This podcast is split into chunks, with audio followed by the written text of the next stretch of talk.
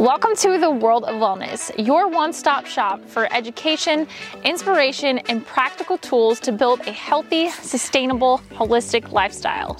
I'm your host, Megan Zucra, and together we're going to get fit, feel good, and have fun. Let's do this.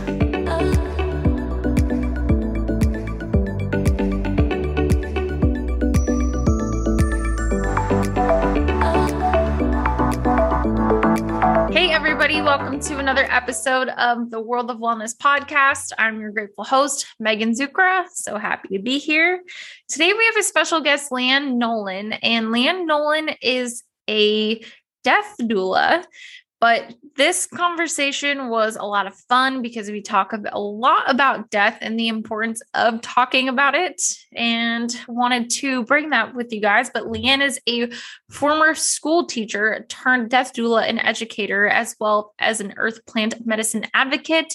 And she believes that natural psychedelic plant medicines and their synthetic relatives hold a great potential as tools for improving health and wellness. And she's especially interested in their benefits of releasing, re- sorry, relieving end-of-life anxiety. So this podcast goes all the way from death, how to talk to your friends and family about it, the stages of death, and then also the benefits of psychedelics with relieving that stress with end of life. So enjoy it. Happy to bring her to you.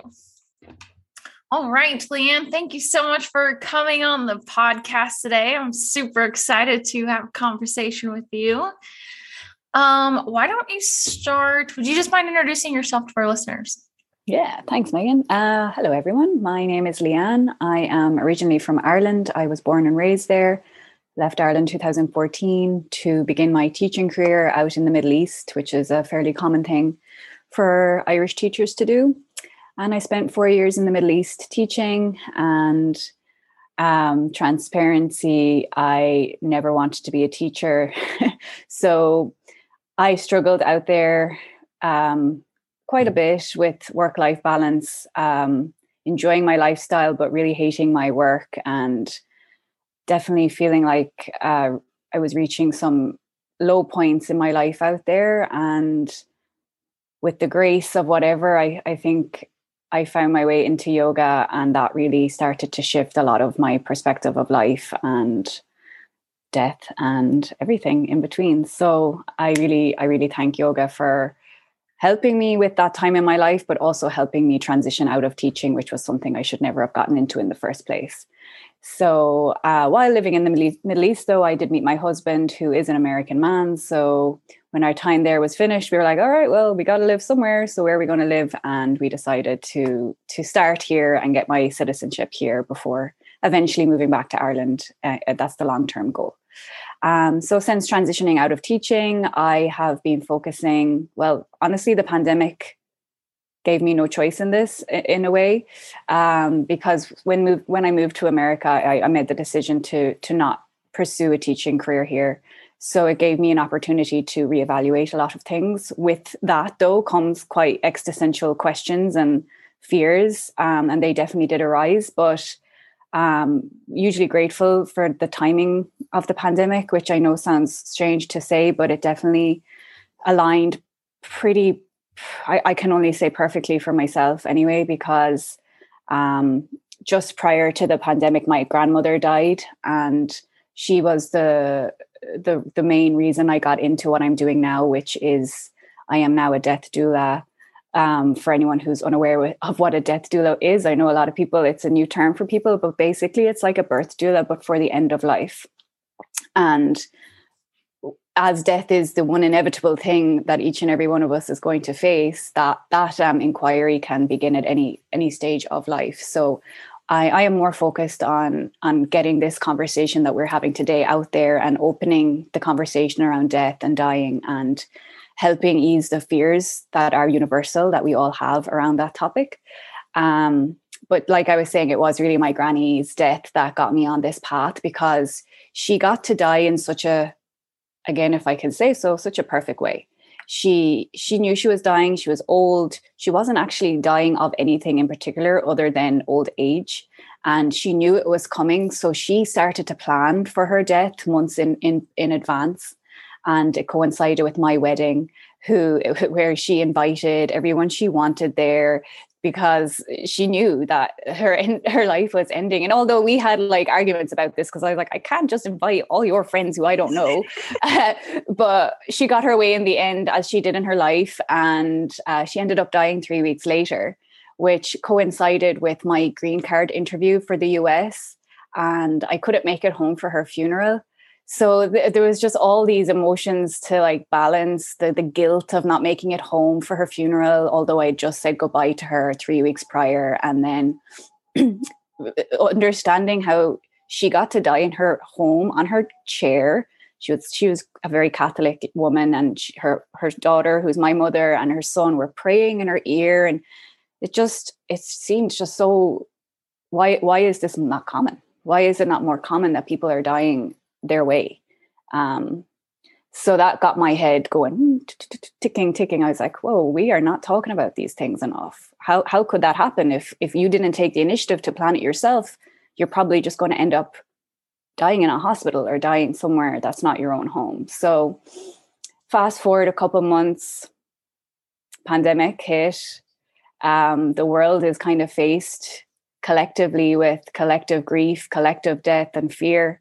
And uh, like I said, I'd already been quite interested in the topic of death for a while anyway. I'd lost uh, my father when I was young. I'd lost an aunt when I was five. So death had been in my life, all basically all of my life. I was very aware of the fact that we, we that we die.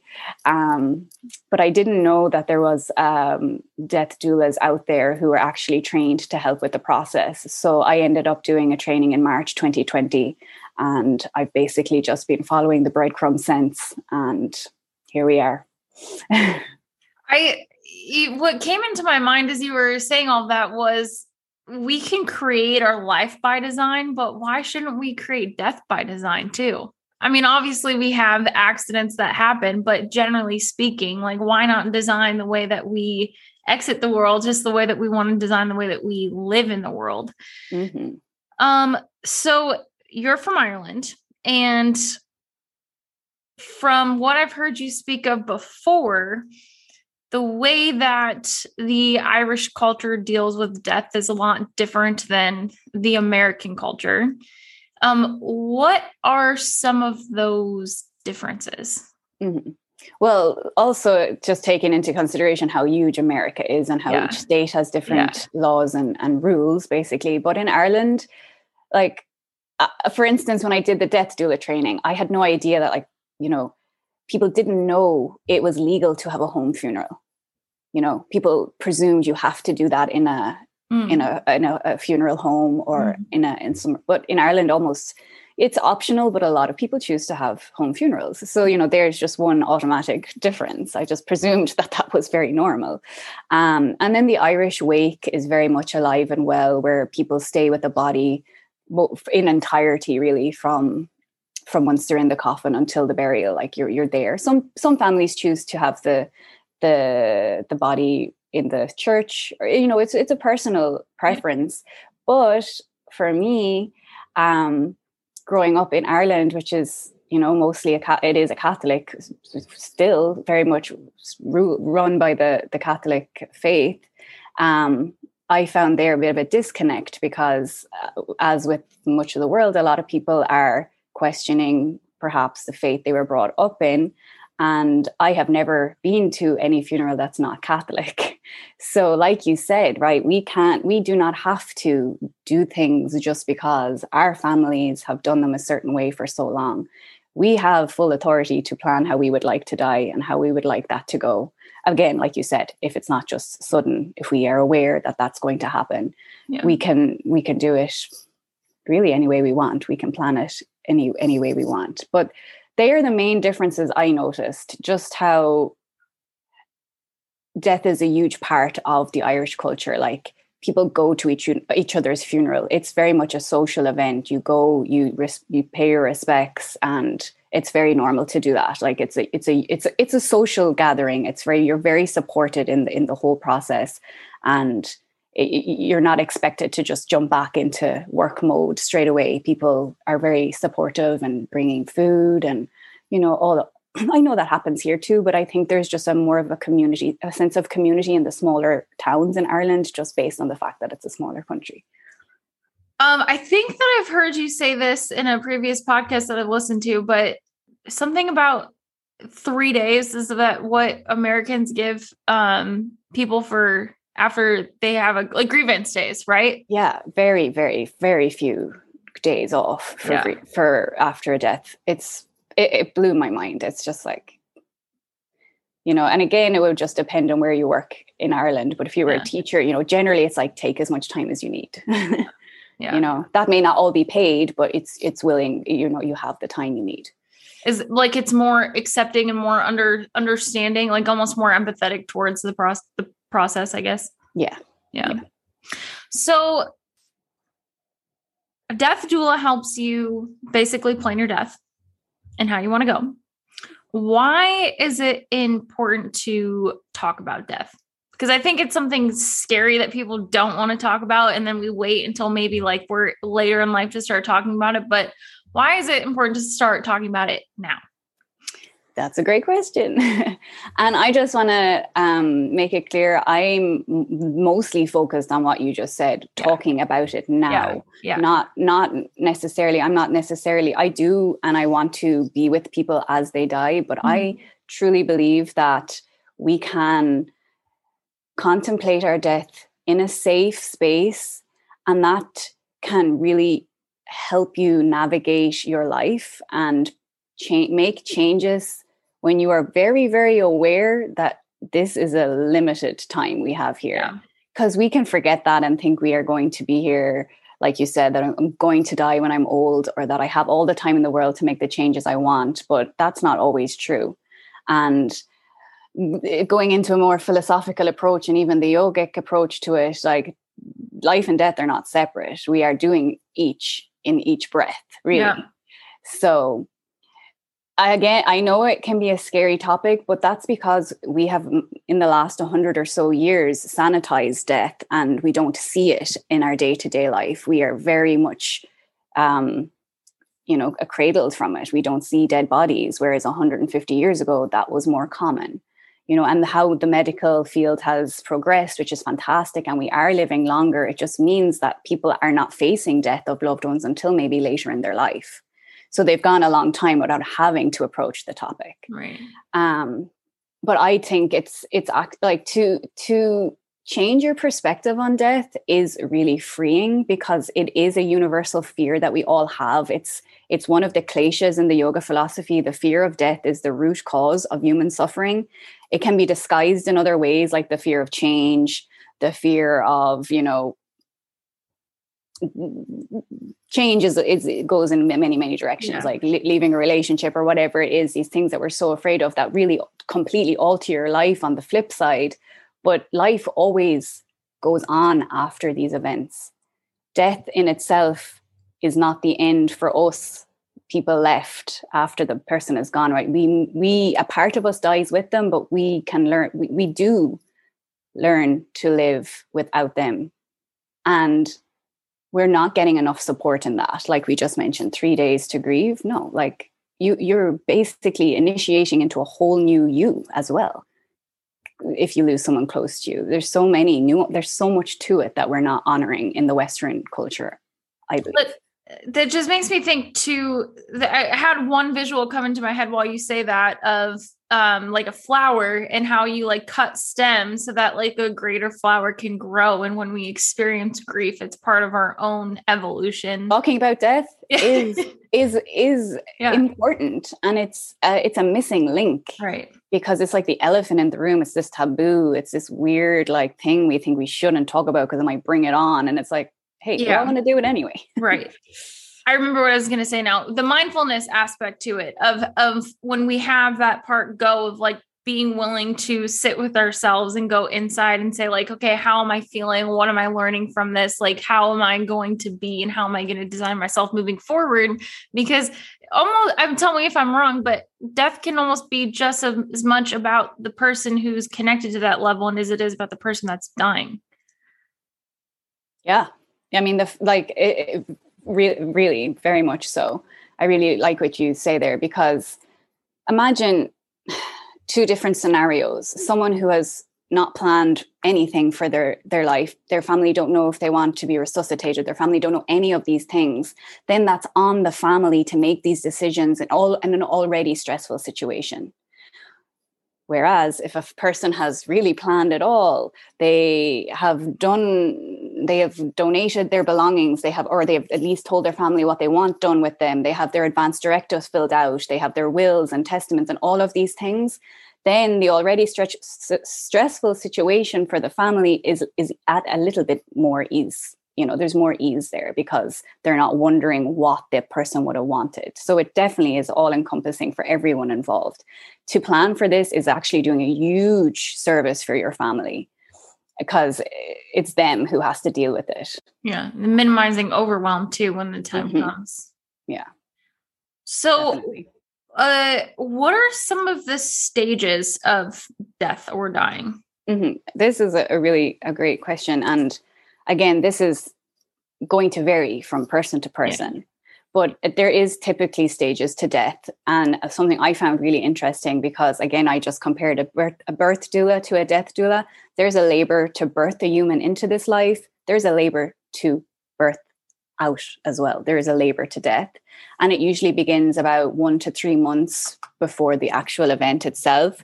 And it will begin with the kind of withdrawal from the world and people, and decreased food intake and not wanting to drink and an increase in sleep and going into the self, not really wanting to communicate. Like that's the initial beginning process of the labor. And a family can get a bit, you know, oh no, they should be eating or they should be drinking, but this is actually the body's natural hmm. um, steps it's taking to prepare itself to stop functioning. You know, that's what it does. It's a gradual process, again, unless, unless it's a very sudden death.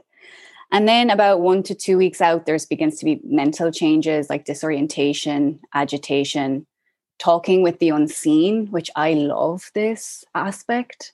Um, for anyone who's on Instagram, there's an amazing hospice nurse called Hospice Nurse Julie, and she is normalizing the dying process every single day, sharing the most beautiful stories about people who We'll have we'll see a loved one at the end of life, um, and these are things, again, if we're not aware of, we can think, oh, they're they're crazy or there's something wrong. This is very, very natural for people to see someone or to talk to people who are not there.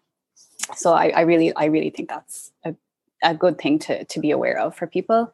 Um, they, there's also confusion, um, picking at clothes, just like agitated. That's about one to two weeks out, um, and then physical changes. There's a decrease in blood pressure, pulse increase or decrease, like it's not stable. We're not like our body's not doing its normal thing. There can be skin color changes, uh, can be pale or bluish, uh, increased perspiration, and also respiration, like irregular, irregular, irregular, you know the word I'm looking for. Erratically? Irregular, irregular, irregularities. Regular. Okay, that's the word. So it's not regular, right? It yeah. can be. Yeah. Like no breaths for a long time and then like sudden breaths. It's just, it's, it's not consistent. Like our normal breathing does its thing without us having to think about it much, thankfully. Um, and then a lot more sleeping and not eating, very, very few fluids. That's still one to two weeks out. And then when we're getting closer to the actual death, days or hours, there can actually be this, again, this nurse, hosp- not hospice nurse Julie explains this really well, but people can actually get this surge in energy a couple hours to a day or two out, where the family can think, oh, they're getting better. But actually, that's just the body's one last hurrah, basically. And that can last a few hours. And then they go back into the inward, non-communicative state. Um, yeah, as you, as you can imagine, your body's really let, getting ready to let go. So little to no urine, maybe soiling themselves. They want to make sure that they're always clean. This is why hospice is such a wonderful, uh, wonderful tool for people that's not utilized as enough at all, because I don't even know if people are aware that it can be used. And people, again, the fear can stop them because, oh, hospice means yeah. I'm dying. But it's such a wonderful service. Um, very pul- a weak pulse, and again, irregular breathing. And then when it's coming to the very, very end, There's, a, it's, it's, they call it fish out of water breathing, where it's kind of like the death rattle is another term for it. It's like the body's not breathing much anymore. It's it sounds like the body is struggling, but it's a very, very natural step. And once that's beginning, you know, there's not much time left and the person will not be awakened after that. And they will die very, very soon after that. And then that's it. Give me goosebumps. I had no idea about any of that. And I, I don't think a lot of people know a lot of stuff about that.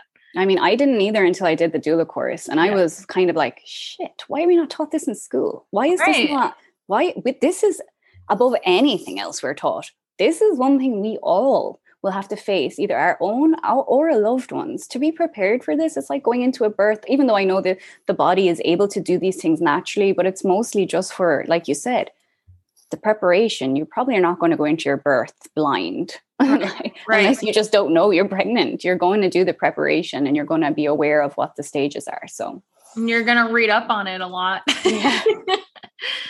um. So what do you think is the most important thing that we need to learn as a culture or individual? I guess it's individually, right, about what we need to learn. But like, what do you think is the most important thing that is not talked about that we need to talk about? Well, just the fact that it's really going to happen to us yeah. all. And to lessen your fear, although it sounds kind of paradoxical, like to to to talk about death, it could seem morbid to people, or it can seem like, oh, that's that's you shouldn't talk about that. In actuality, it's the opposite. To con- uh, I'm all about contemplating your own death. What does it mean to you? Like, and again, I, I'm coming from a, death is so wrapped up in religion for so many people. And yet so many people are not connected to that. And they may have been told certain things about, you know, their faith that they were conditioned to believe, but they may not believe that at all. So I think it's so important for an individual to explore that themselves, because that's where you can really get to know who you are. These are like the questions that the yogi is encouraged to ask, like, who am I? Why am I here? What does it mean to be a human with the time I have? If it's ninety years or if it's five minutes, I'm still here. What does that mean for me? And like, that's tight. Like, that's life, but that's also death. They're like, to yeah. not disconnect the two, yeah. I think is the most important thing, because they are so connected. You are never guaranteed another moment on this life. And that's where my favorite phrase, my favorite quote, the be here now statement, the, the power of the present moment. There's my favorite quote in the whole world is by Eckhart Tolle. And it's, the more you live in the present moment, the more the fear of death disappears. So that's a practice, especially for people. And a lot of people are suffering from high levels of death anxiety, but also people are suffering from death ideation right now, feeling like they'd be better off dead. There's a lot of su- suicidal ideation going on.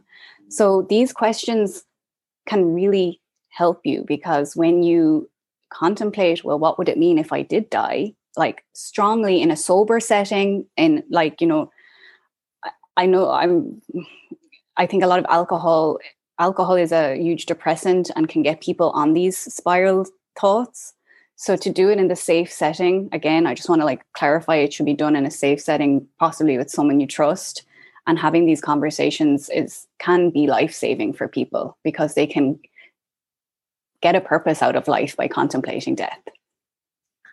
I really like what you said in, in not separating the two, because if you, as you're contemplating death, you're contemplating life, because in also being present. And I had actually a moment this morning when I was practicing, I was like, this is the only moment that is guaranteed right now. So like, why not show up completely present? Now, it might sound so weird for somebody to go to their friend or family and be like, hey, can you sit with me and can we talk about death? No, I know that, but yeah. imagine if more people did, because yeah. that's what's happening. People are wanting to die. They are wanting yeah. to end their life. If they had someone they could go to and say, hey, I'm not happy in my humanness right now. I think I'd be better off out of this body. But then what does that mean? Where, right. What's going to happen? Do you think it's nothing? Do you believe in an afterlife? Can you make this life here a little bit you know, even a little bit better for yourself, right, that you don't feel like that's going to be right. the ultimate um, best decision for you. But the present moment thing, I totally agree with you. It can be so fleeting when you get those moments of, oh yeah, like all these philosophers and all these spiritual teachers talking about the present moment. It's actually true that your your lived reality in this moment is should be your primary focus. Right. But of course, we all know how much anxiety and depression so- the whole society is going through right now. We are seeing live, like on our phones, literal war at the moment. There's a lot going on for us. So to be able to step out of that and into the moment is a practice. That's the practice of yoga. The very first Yoga Sutra says now the exposition of yoga is taking place. It's not saying when you get on your mat and do yoga tomorrow. It is saying now.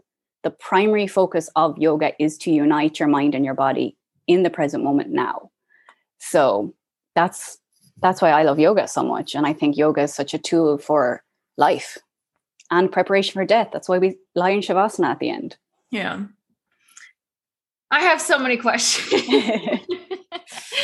I, I don't want to get stuck on this, but I guess it's kind of me contemplating at the same time too, but it, I guess I want to talk about contemplating death a little bit more. Mm-hmm. And it, it's interesting to, you know, I guess my natural tendency is to like, let's talk about it in a way to, I'm getting, I'm getting hung up on the, let's talk about it in the sense of what how would happen if I weren't here. Mm-hmm. And also in the sense of, I guess, how do you, I guess I'm getting hung up on the, maybe we can move on, but I'm getting, no, hung I up know, on I the, know what you're, I know what you're, yeah. I understand what you're saying. So how, how, how do you yeah. contemplate it, or like, right. how do you even fathom? Well, it? On both sides, if you're, if you're looking at it from a, I don't like my life, let me think about dying, but also my life is good. How do I, how do I make it better when knowing that I'm going, you know, both, both sides are what I'm kind of like, uh, yeah. how do you, yeah. And I don't even want to discredit somebody who might be contemplating those things. I don't even, I don't even think that's a bad thing. Like we think that's a negative thing of like, oh, I'm Thank having you. suicidal thoughts, but like, why, you know? What exact? Thank you. That is so important. We judge people so harshly for these um, thoughts, but what are, what are we doing as a collective society to help people live more easeful lives when we're so caught up in capitalism, when we're so caught up in productivity? So many people are doing things they do not like. I'll just use myself, for example. I am privileged and so blessed and lucky to have been able to leave a career I didn't like. So many people feel like they don't have the choice to do that. You know, they feel like they're stuck, or they have to make money, or they have to do this. But one thing I have learned in my life from all the change that and all the moving around I have done is no matter what decision you make, life will continue on around it. There's no such thing as a wrong decision. Yeah. So um, I really appreciate that, what you said about like, what about someone who's really feeling that way? To be with that person and not in a non-judgmental way, not trying to fix them, right. but just being there and helping them. Well, what is it? You know, being, letting them be human. There's so many people in that, in that mind frame right now, and we almost demonize them and blame them as if it's their fault. It's not, it's, it's the world we're in where so many people are not feeling authentic to themselves because they're forced into certain ways of life that don't suit them. That makes me think that if somebody is feeling suicidal and they tell somebody that, like, that that person who goes, okay, let me help you, they're almost projecting their fear into death into there by like wanting to help rather than like, let's talk about it. Why are you feeling that way? And getting to the root of the problem of why you're feeling like that rather than trying to come up with a solution. And most people probably just want a space to, I don't actually know. I don't want to say that. But, but, but I'm presuming that some people might just want to, I'm feeling this way because, and feeling safe enough to express themselves would probably alleviate some of that thoughts of why they're feeling like that. And then if they can understand why they're feeling like that, that might enable them to design a life differently, more presently. Yeah. yeah, no, really. And think about how expensive therapy is. Think of how, how expensive certain healing modalities are for people. It's not accessible to everybody. That's why I'm like, hey, we need to understand that death is a thing that happens to people. And some people choose to die by suicide. We have to stop judging that. That's the decision people make.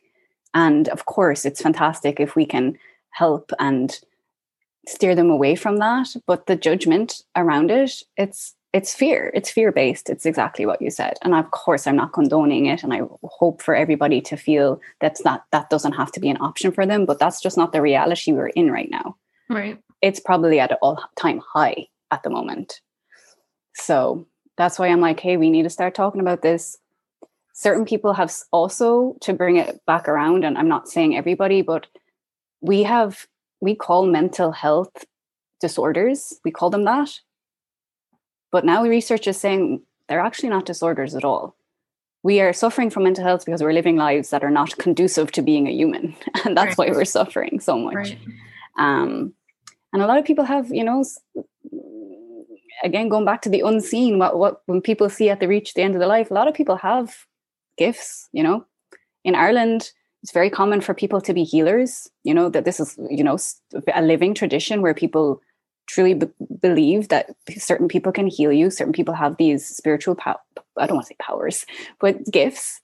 And we're disconnected from the spiritual realm a lot in the Western world. So what is death if not a we if not a spiritual thing, right? We are spiritual beings in a body, and we've we've we've in Catholic, we've said, you're going to heaven, hell, or purgatory. We've given you three options here, you know, but there's, there's so much more that we can think about all of this.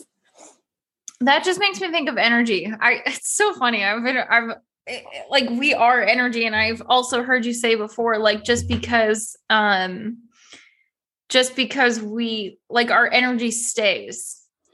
Energy can't be destroyed. That? Yeah. Energy yeah. can't be destroyed. Yeah. So I, I can just use myself as an example. Yeah. So my dad died, I was twelve. He was buried on my thirteenth birthday, like this very initiative time in your life anyway, where I was like questioning everything. So I wanted someone, I wanted to be like, okay, so he's in heaven or he's in hell. Like, no, I don't really like either option. Because if you're saying if he's in heaven, he can see me and like all of these things, you know, that you try and simple, simple for a child's mentality, you know, you're trying to like simple, simplify it for them. But I just didn't, it just didn't resonate with me. I was like, I would rather just think there's nothing. This is where I went. I was like, there's nothing. I, at that point in my life, I decided you love the people while they're alive. You, they will die.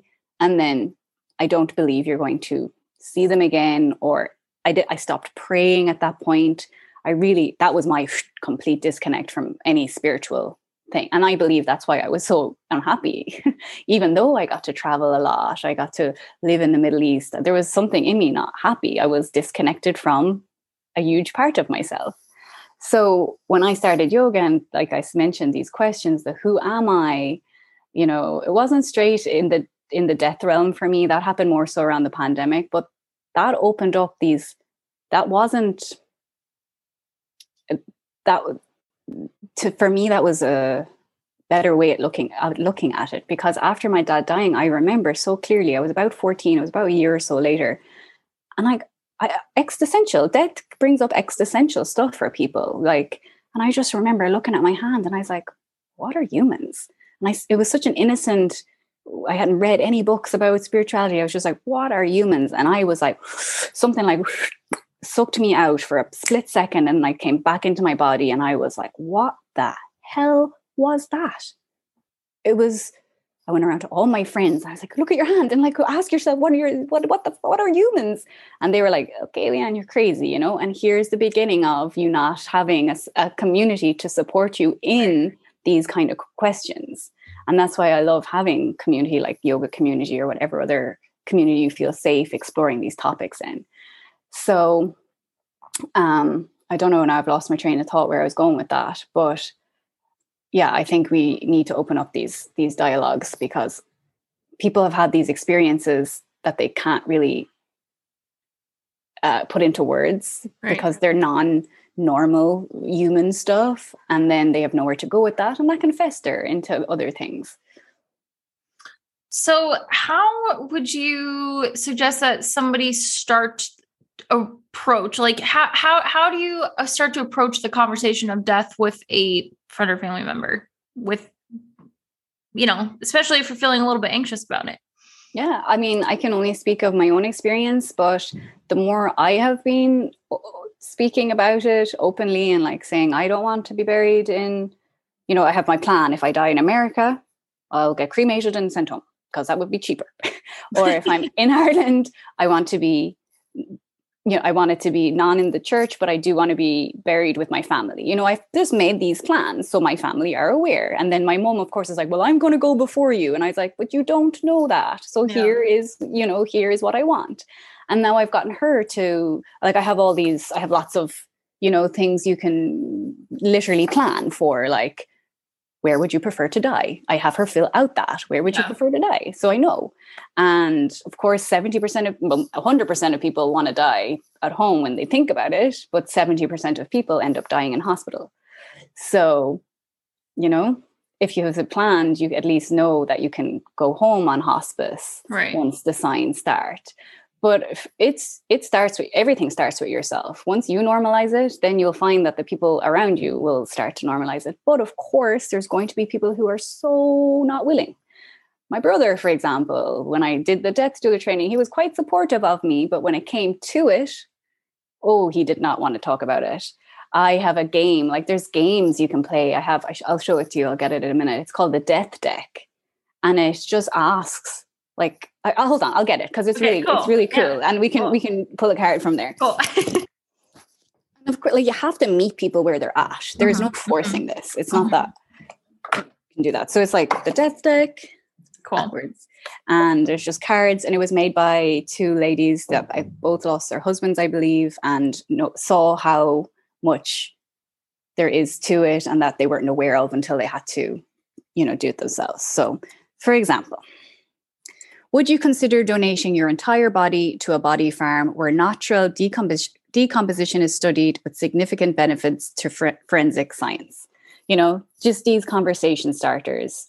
And you can play this around. They, there's like death at dinner, and there's like events you can go to. There's death cafes where these kind of conversation starters, and it just gets the mind going. Oh, oh yeah, I could think about that. And oh yeah, that could be a cool option. I don't have to do it the way everyone else has done it in my family for yeah. centuries, or whatever it be. Yeah. That sounds like, so that actually kind of sounds fun. And that, oh, have you done one of those before? Yeah. I used to do, I like, I've done a few on Clubhouse. I'm not sure if you're aware, you know, Clubhouse. Yeah. Yeah. yeah, yeah. I used to do them. I did a few last year, and I had the founder or the, the two, I had them on my Clubhouse, and we did it with a group of people. And then it's really nice. You know, it just gets you thinking about how much there is to think about, you know, with regards to, to death and life. Yeah. And I'm sure answering some of those questions would gain greater perspective about your own life in the present moment too, and open up some more doors of awareness that previously wouldn't have been there. Right. Like this one, I just see this one. It's like, do you believe in miracles? Right. And it's like, yes, they can happen at any time. No, it's on us to make things happen, or only in rare instances would I believe, you know. And then you just get a sense of where people are at as well by yeah. by hearing what they what they think. Epic. I would like yeah. to. We're ha- I'll have to put those in the show notes, because that might be fun to. No, it, it is. It's it's a really it's a really and it's it's of course death, but it's meant to be with humor, because I'm all about bringing a bit of humor to this, because yeah. hey, yeah. we're all going to do this. It's, I think now looking back, I, I totally didn't want to talk about it for most of my life. But now I'm just like, wow, if I can just die in peace and live in peace, what else, what else is, you know, that's, that's what life is about, right? Being a human has to be something about death. There has to, we have to prepare for it. Like, yeah. it makes no sense not to. Well, and even, even, even small picture, but big picture at the same time, like we are constantly evolving and versions of ourselves have to die in order to evolve and go to the next level with whatever we're yes, trying to do. Exactly. Impermanence. That's another thing people yeah. can practice is an impermanence meditation. It's like a Buddh- it's a Buddhist technique where you you go, you you get into a meditative state and then you literally imagine that you're stepping on a stage and all your belongings are there. And then in an instant, they're gone.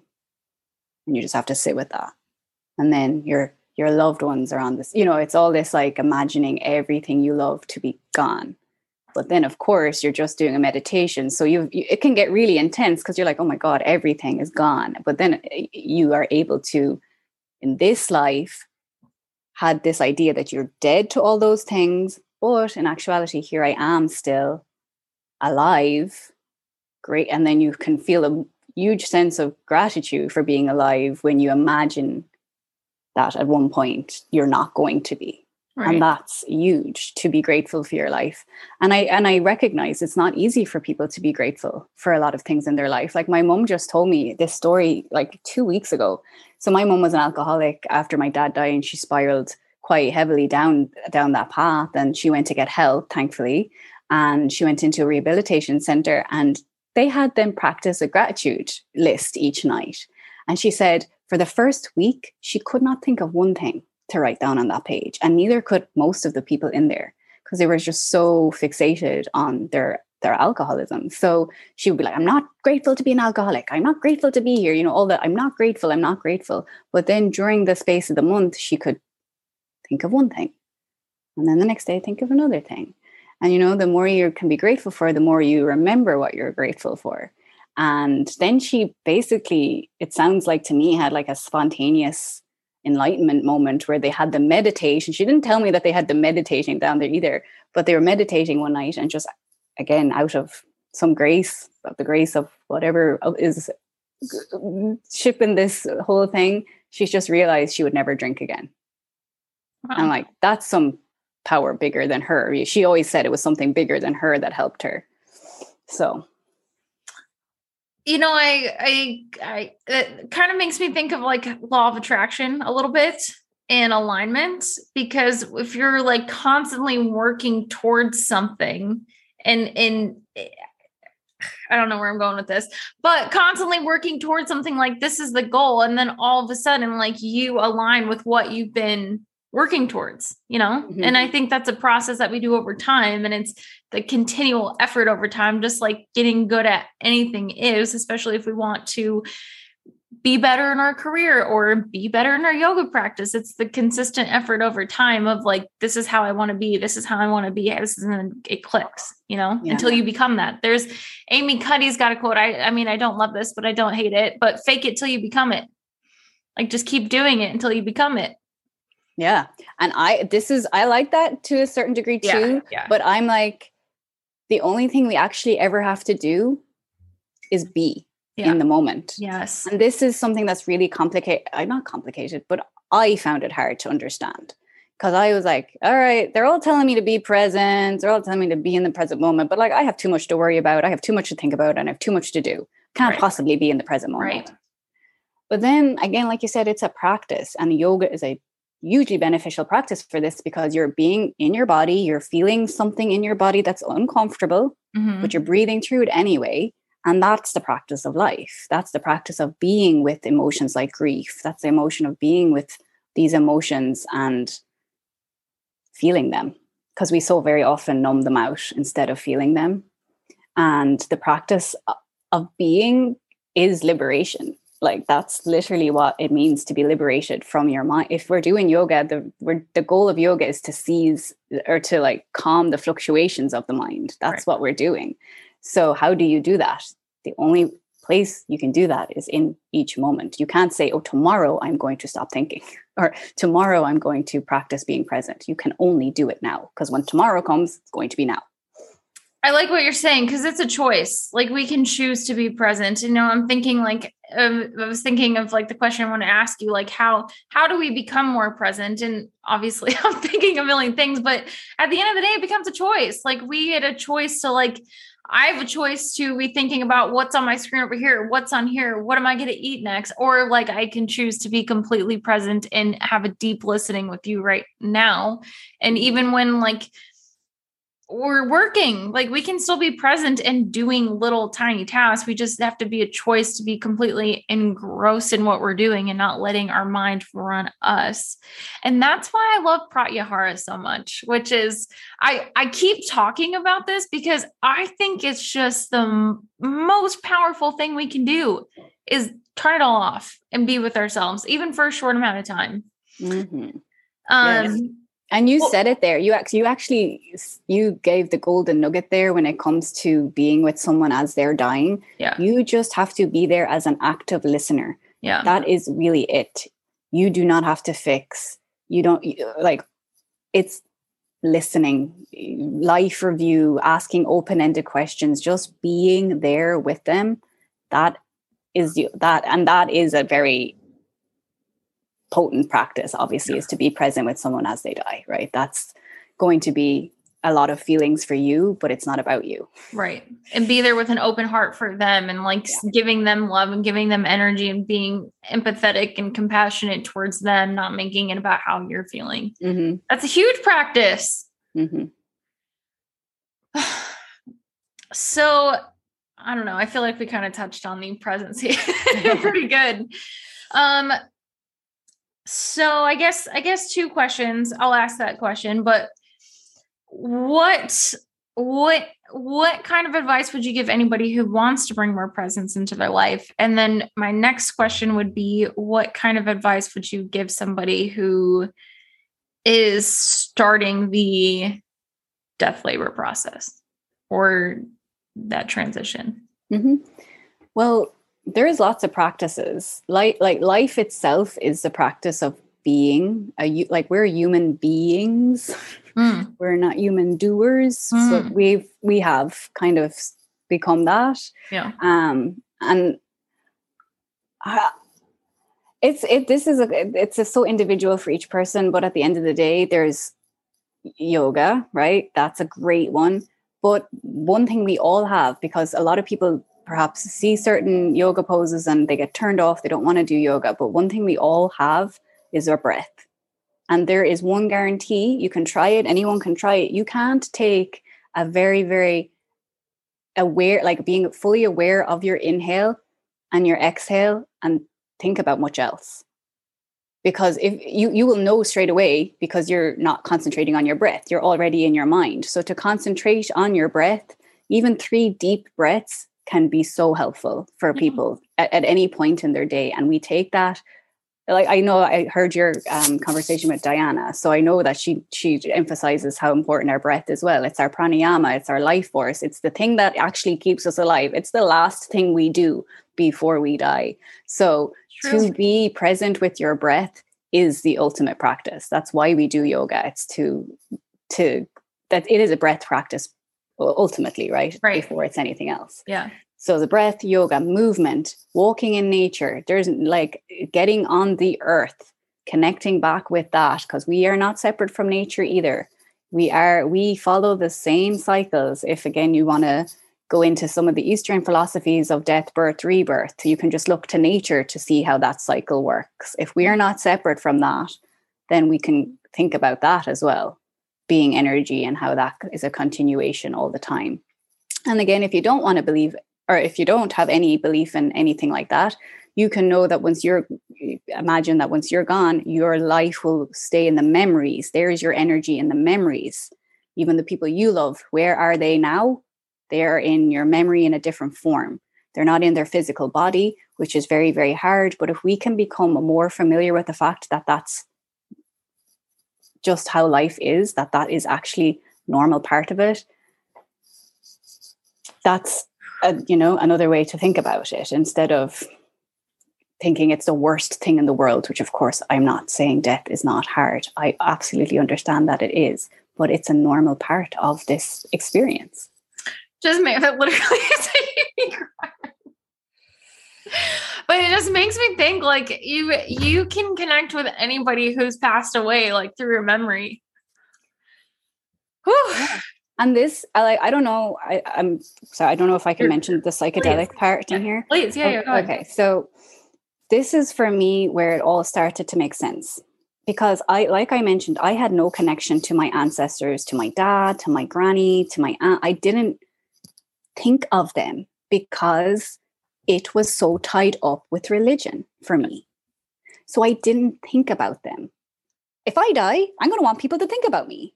You know, I'm going to want them to have something when they see a certain thing, a mushroom. Let's talk about mushrooms because I am an advocate for natural earth medicines, which are proving at this point in time to be one of the only things that are helping people with existential end-of-life anxiety. Really? So, yes. Like this wow. is, this to me is huge. And it's, it's amazing. Um, because like I said, there's a lot of people who don't have a connection to anything. They don't feel like they are, they're completely separate. We're, they feel separate from each other. They don't feel connected to each other. And for someone who has, for example, a terminal diagnosis with cancer, one single session with psilocybin, which is the chemical com- compound in what you might know of magic mushrooms or psychedelic mushrooms, one dose can alleviate that anxiety and help them live, if it's a day, week, month, or year, with ease. They are no longer afraid of death. They still have their cancer. They still understand that their time is limited, but the, the fear has lifted. And what happens when that happens? It, it, it's, it's an individual experience, but yeah. generally what it's, it gives people a sense of love, that they are loved, that, and it can also connect them with their ancestors. And it can give, that's what it did. That's what I'm very grateful for it did for me. And that's was, it wasn't really what I was um, going in for. I went, I, ex- I had my first experience because of the guilt I mentioned that had started to build up and up and up around my not get, getting home from my granny's funeral, even though it was all me putting the guilt on myself. Right. But it's a huge thing in, in Catholic faith, people, uh, that guilt and shame. It's, it's, it's ingrained, like we are sinners. And when I did that first experience, I, I didn't do it with mushrooms. I did with L S D, which is so, still considered taboo to people or party drug or whatever. But really, it's just a synthetic relative of mushrooms. And I went in with the intention and want to make this very clear that if anybody ever is doing a psychedelic experience, your intention, your mindset, and the setting, your location are paramount. They are the three factors that will influence how you experience that. And a lot of people have, you know, nightmares about bad trips they've had when they've been partying with alcohol, and that's not the same. Right. These are sacred compounds, basically. They are sacred earth medicines. I know I'm saying L S D, but I do consider it all th- not the same, but as useful as, as each other. And I went in with that, with my first experience, with the intention to help me with my guilt. I didn't know who I was. I wasn't praying to anybody. I was just like, okay, I was, I read that's very important to have an intention. So my intention is that I would like help with this guilt. And it was the, probably the most life-changing day of my life that day, because my granny, she, I didn't have any visuals because I did a very small dose to begin, but she was just like, girl, what are you guilty about? You know, it was just like this felt sense that I did not have to be guilty about it because she is still here in me. Yeah. And that was like, oh shit. Like, she, yeah, if she comes to my mind and I'm aware, there she is. Yeah. That's, that's it. You know, we don't get to choose the thoughts that come to us. We just get to choose to be aware of them. Yeah. So I'm a big advocate for that, especially for people around end of life.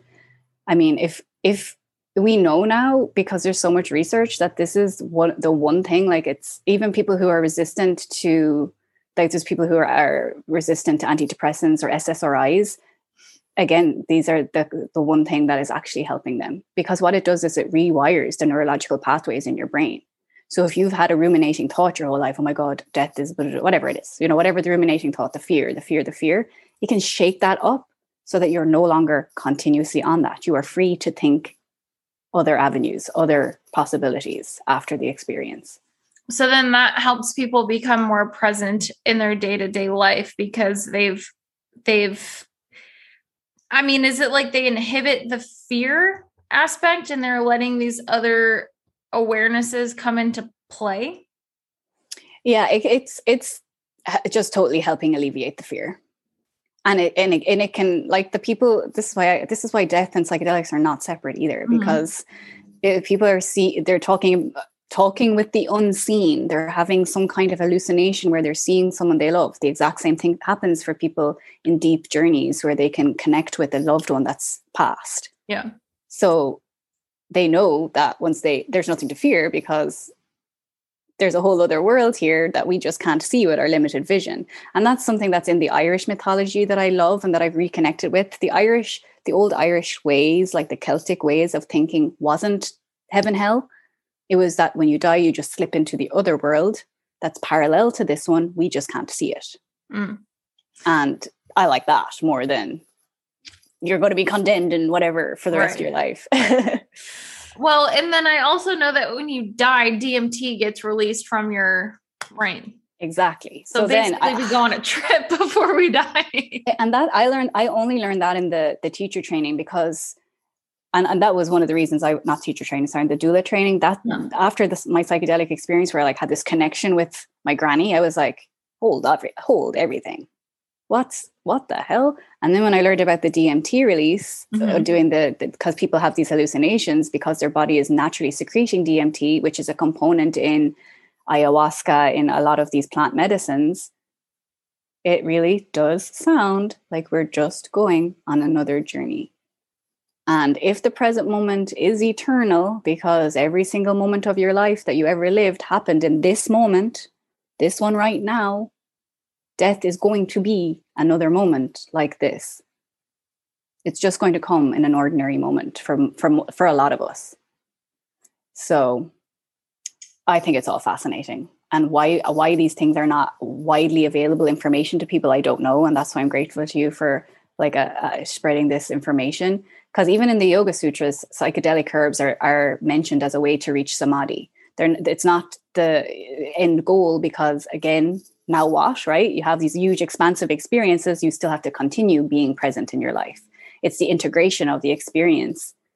That's what's most helpful. And I feel like if the fourteen-year-old me, which I consider that to have been quite a like out-of-body experience for yeah. me, if I had had someone who I could have talked to about that and could have like guided me through that, that would have been a big changer in my life. But that just wasn't an open conversation at the time.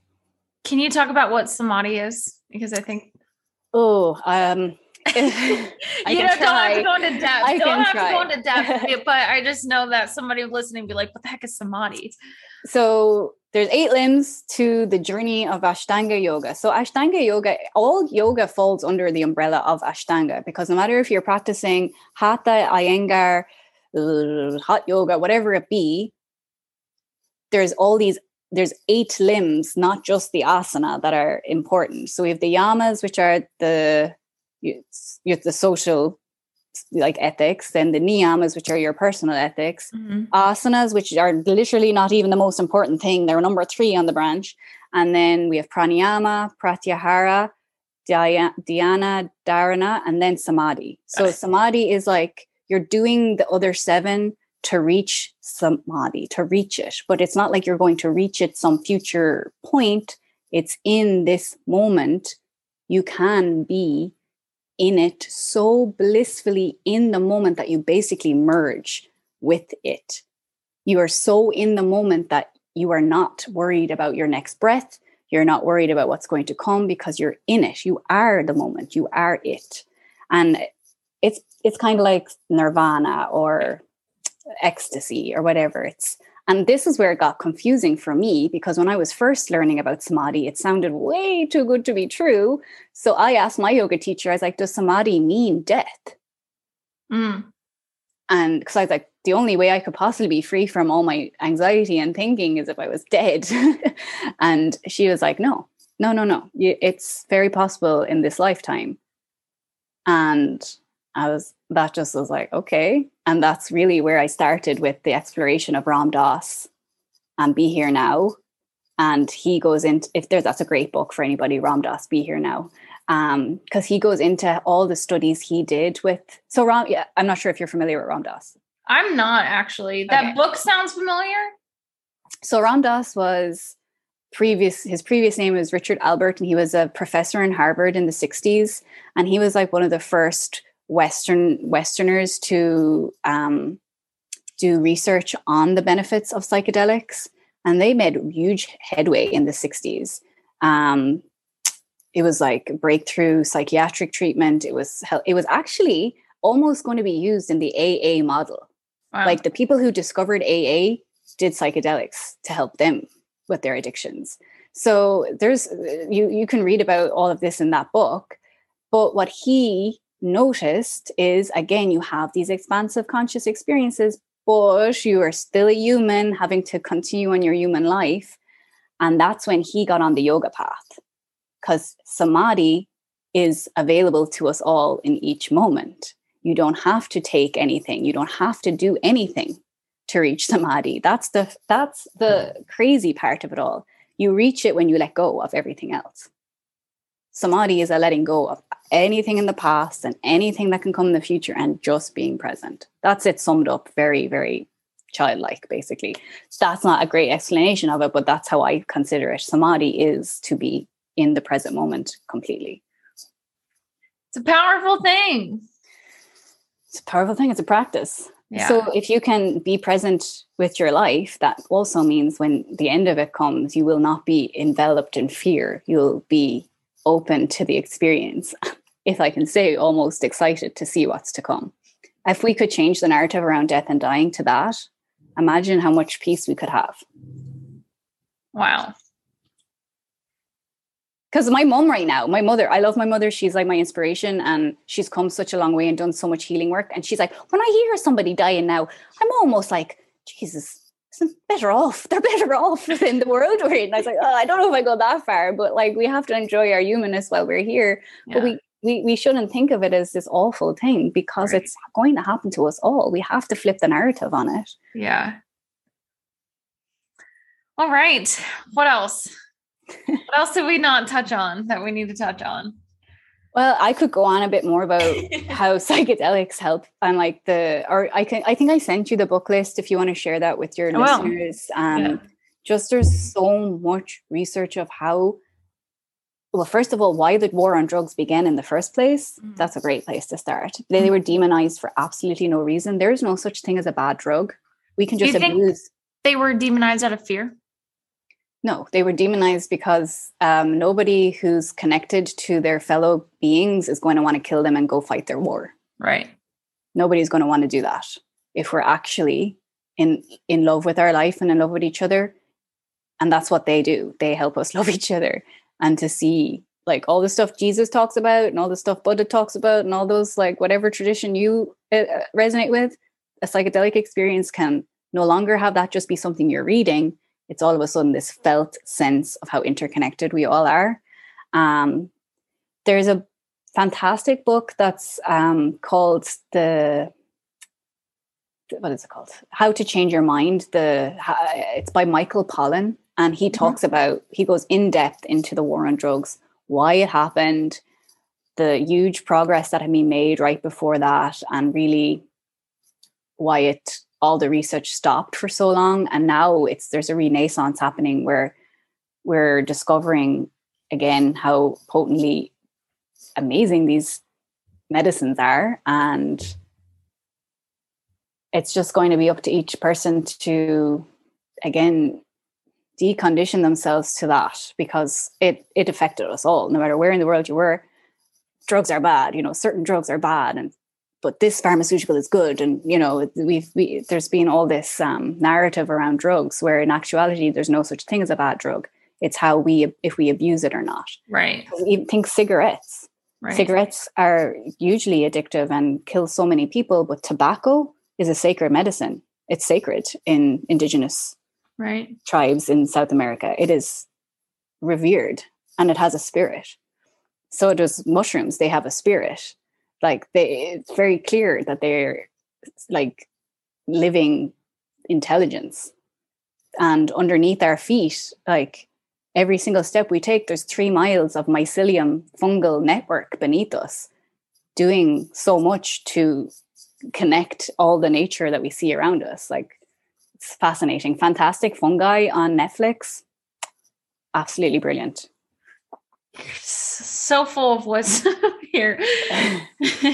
Um, the other thing that I was thinking of, like you're saying with like plant has spirit, like there, we can't deny that a tree is a living thing, that a vegetable is a living thing that we pull out and eat. So, and it has an electromagnetic field, and it also like carries electricity. That's how it grows.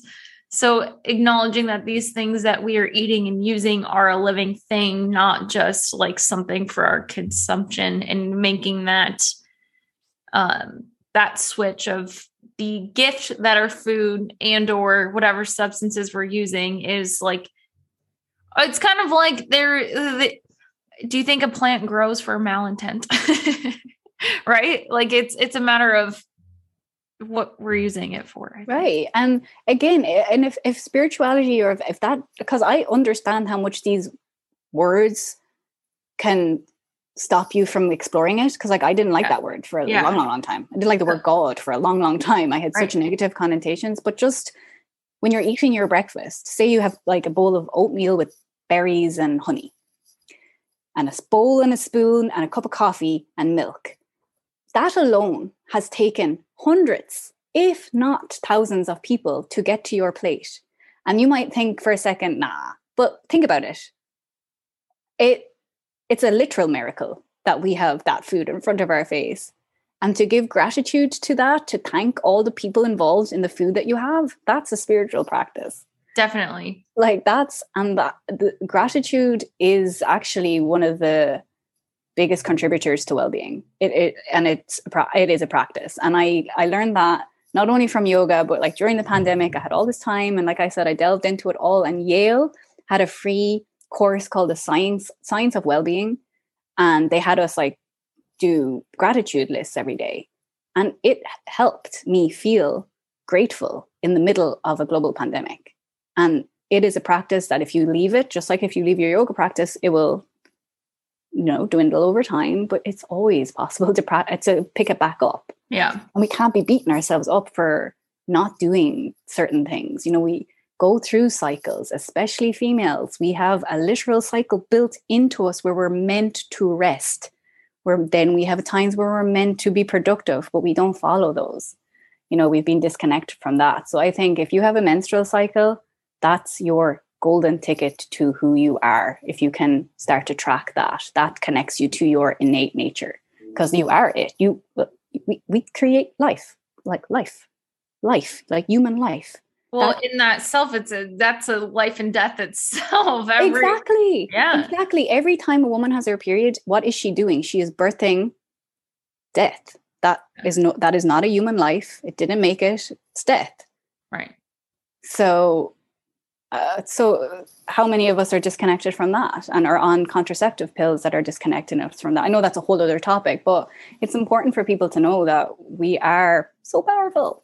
Yeah. And if we don't want kids, I don't want kids, I can channel that creative energy into anything. Yeah. We can create anything we want. And it starts as a seed in our mind, and then it materializes. Everything begins as a thought. Such good stuff. I'm excited for us to talk more about this. Um, okay, let's, let's, let's, um, two questions here. One would be who, when would somebody reach out to have a conversation with you? Like when, where do you come into play with all this? And then also how can somebody get a hold of you? Yeah, well, right now I'm mostly concerned with people who have not got a diagnosis, yeah. who are just not very like, yeah. who want who want to explore. If anyone's interested in psychedelics, earth medicines, I'm very happy to explore that option for them, especially if they're feeling really stuck and that nothing else has happen- helped them. Um, they can reach me on my Instagram, my email. I can give you that. my phone. I am very, very happy to talk to people about these topics. I have no no problem at any stage of life. But for someone who has a loved one who is perhaps terminal and they are really wanting help, I'm going to suggest these amazing resources, if you don't mind. I yeah, would suggest please. that everyone should have a copy of these. They're by uh, the found, one of the founding nurses of hospice in America. Like, she's an older woman now, Barbara Carnes. She's written these, like, they're very, very small, concise, like, basically instruction manuals as to how to recognize, like, how to help people from with hours to death, like the dying experience, the grief experience, living with a life-threatening illness. She has one about dementia, and they're not like you have to go reading forever. It's just like this concise yeah. material that's so helpful for people, and they are provided in most hospices. But I think this is going back to grassroots stuff, bringing death back to community, not outsourcing it, because death has become basically capitalized. Yeah, where it's actually a communal, death is a communal event. So I would suggest those to people. Um, there's a lot of people doing death doula trainings, not necessarily to become a death doula, but just to be there for their own family and loved ones, and to just be there to understand how how they can do that for them. And that's that's why I kind of did it in the first place, was just to do what my mother did for her mother, for my mother, you know. And I didn't feel at all at that point in my life ready for that. And now I'm like, yeah, we have this sorted. We're going to have it. We're, this is going to be the best experience for you. And I'm not going to interfere in that for her. I'm not going to make it about me. You know, so much of it can be about the family, but really it's about the person. Amazing. Well, thank yeah. you for your time today. And just also, if anyone's oh, interested in where or where you can do doula trainings, there's oh. a couple of places. Okay. So Going with Grace, awesome. She's awesome. I didn't do my training there, but I know a lot of people who did, and they really recommend it. So Going with Grace, she's on Instagram. And I did mine with Inelda, which is the End of Life Doula, oh, sorry, International End of Life Doula Association. Inelda, I E O L D A. I N E L D. No, I N E L D A. Sorry. I N E L D A. I'll link to all these too. Yeah. And there, there's, there's more, but I do think it's just the missing link that we're, we're missing. And the more people who are willing to talk about these things, it opens up so much. Yeah. It really does help you live life the way you want, not the way someone has told you to do. Yeah. Yes. Yay. Cool. Well, thank you. Thank you. Yes. All right. Thank you so much, Leanne. And thank you everybody else for tuning in today. And if you would like to learn more about Leanne, you can um, visit her on social media. And then also her email is in the show notes. And then in the show notes as well is a long list of all the things that we talked about, as well as her email and Instagram handle. So thank you again for tuning in. If you liked this episode, please like, subscribe, and share. Have a great, great, great day.